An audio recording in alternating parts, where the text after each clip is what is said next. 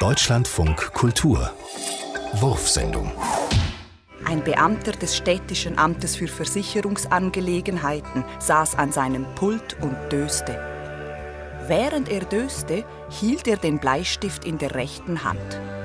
Allmählich verspürte der Beamte, wie ihn eine große Schwere überkam, und in jenem Moment, als er einnickte und sein wuchtiger Kopf auf die Pultplatte fiel, bohrte sich der spitze Bleistift in sein Gehirn.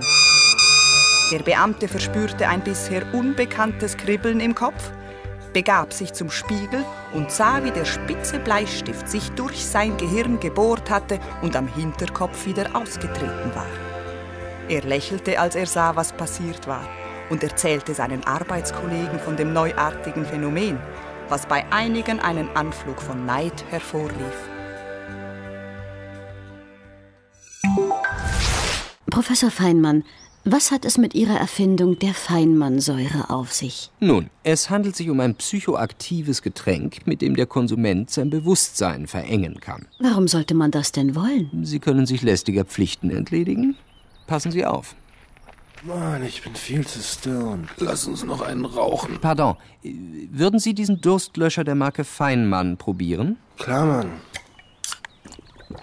Gib mal her. So weit, so gut. Scheiße. Ich habe auf einmal Lust, meine Wohnung aufzuräumen. Ich mache meine Steuererklärung. Du zahlst doch gar keine Steuern. Ich suche mir einen Job. Erstaunlich. Gibt es Nebenwirkungen? In seltenen Fällen kann sich nach der Einnahme ein Rüssel bilden.